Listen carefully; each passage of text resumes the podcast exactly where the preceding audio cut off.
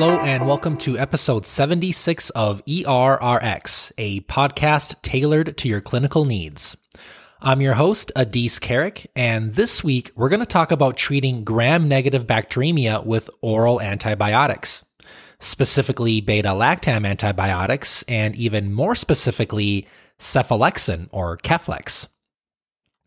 Switching to oral antibiotics can spare the patient from long durations of IV lines, can reduce healthcare costs, and can get them out of the hospital faster. Most studies found similar mortality and recurrent bacteremia rates with early step down oral therapy compared to continued IV therapy. And typically, these patients had bacteremia caused by Enterobacteriaceae like E. coli or Klebsiella, and they typically had urinary or GI tract sources of infection. The rule of thumb is that the oral agent you switch to for a bacteremia should have at least 90 to 95% oral bioavailability. Given this, most experts recommend using fluoroquinolones or Bactrim. But sometimes bacteria are resistant to these agents, or patients can have allergies to them, or they can have other concerning comorbidities like CKD or a prolonged QTC that prohibits them from getting them. Sometimes we get stuck with having to choose an oral beta lactam agent, and if that's the case, which one should we use and how should we dose it? In 2019, a group of authors compared outcomes of patients who transitioned to either an oral fluoroquinolone or Bactrim, typically referred to as high bioavailability agents, compared to patients transitioned to oral beta lactam antibiotics, which are for the most part considered low bioavailability agents, but more on that later. They reviewed over 2,200 patients with bacteremia caused by gram negative organisms. 65% of patients were given an oral fluoroquinolone, 8% were transitioned to Bactrim, and 27% were transitioned to an oral beta lactam all cause mortality was not different between patients who got fluoroquinolones or Bactrim versus beta lactam antibiotics at about 5% versus about 3%. But infection recurrence happened more often in patients who were treated with oral beta lactams compared to fluoroquinolones specifically, at about 5.5% versus 2%. There wasn't enough data to look at outcomes of patients given Bactrim compared to beta lactams. But the authors admit that beta lactam regimens chosen for patients required high frequencies that could have led to poor compliance, or more importantly, and the topic of this episode, they just didn't give a high enough dose. And to clear something up, even though we put oral beta lactams in the low bioavailability bucket, that's not always the case. Amoxicillin has up to 90%, and cephalexin has reported almost 100% bioavailability, compared to some of the so called high bioavailability agents like Cipro's 70% and Bactrim's 90% bioavailabilities. I'll post a chart that you can refer to onto the ERRX podcast Instagram page and on errxpodcast.com. But bioavailability isn't the only thing we care about.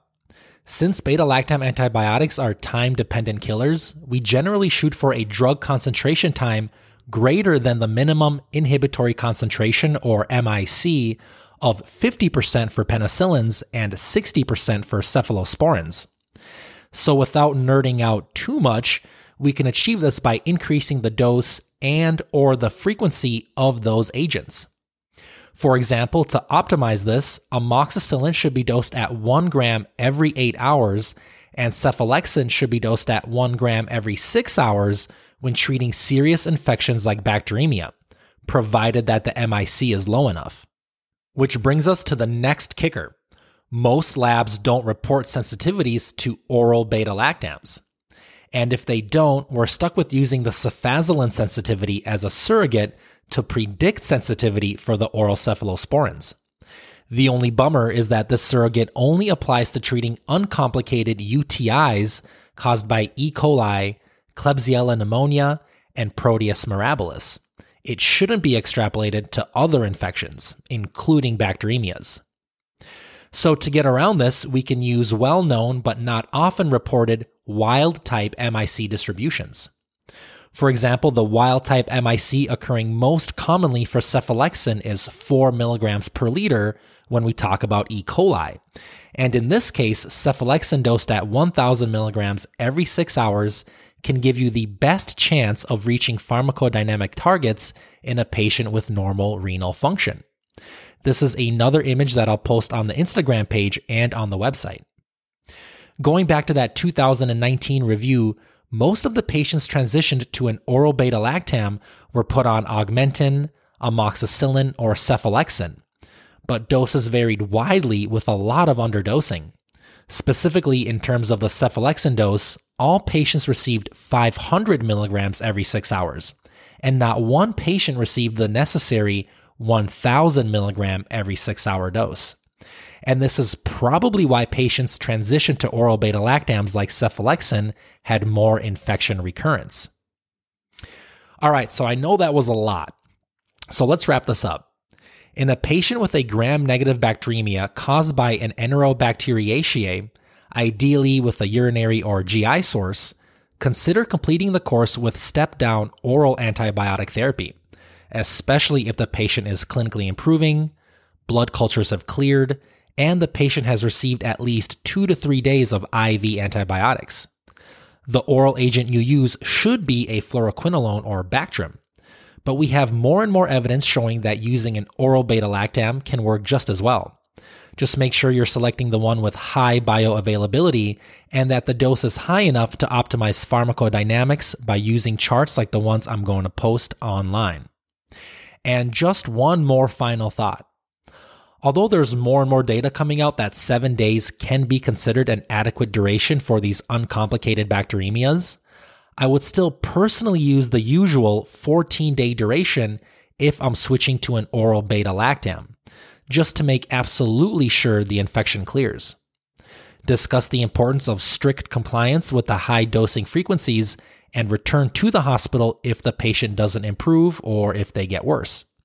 This is all super complex stuff, so if you're listening and this isn't making sense, please talk to an ID pharmacist or an ID provider prior to doing this.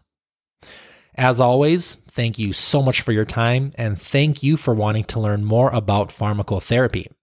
If you have any comments or anything else you'd like to add to this or any other episode, please reach out to me. I'd love to respond to all comments and criticisms. Also, please remember to leave a review of the podcast so that more of our colleagues can find the show on Apple Podcasts. And if you can afford it, please consider donating to the show to help keep it free for everyone. Links to both leaving a review and donating are found on the show notes, and they're both super easy to do. I appreciate all of you guys, and I'll see you next time.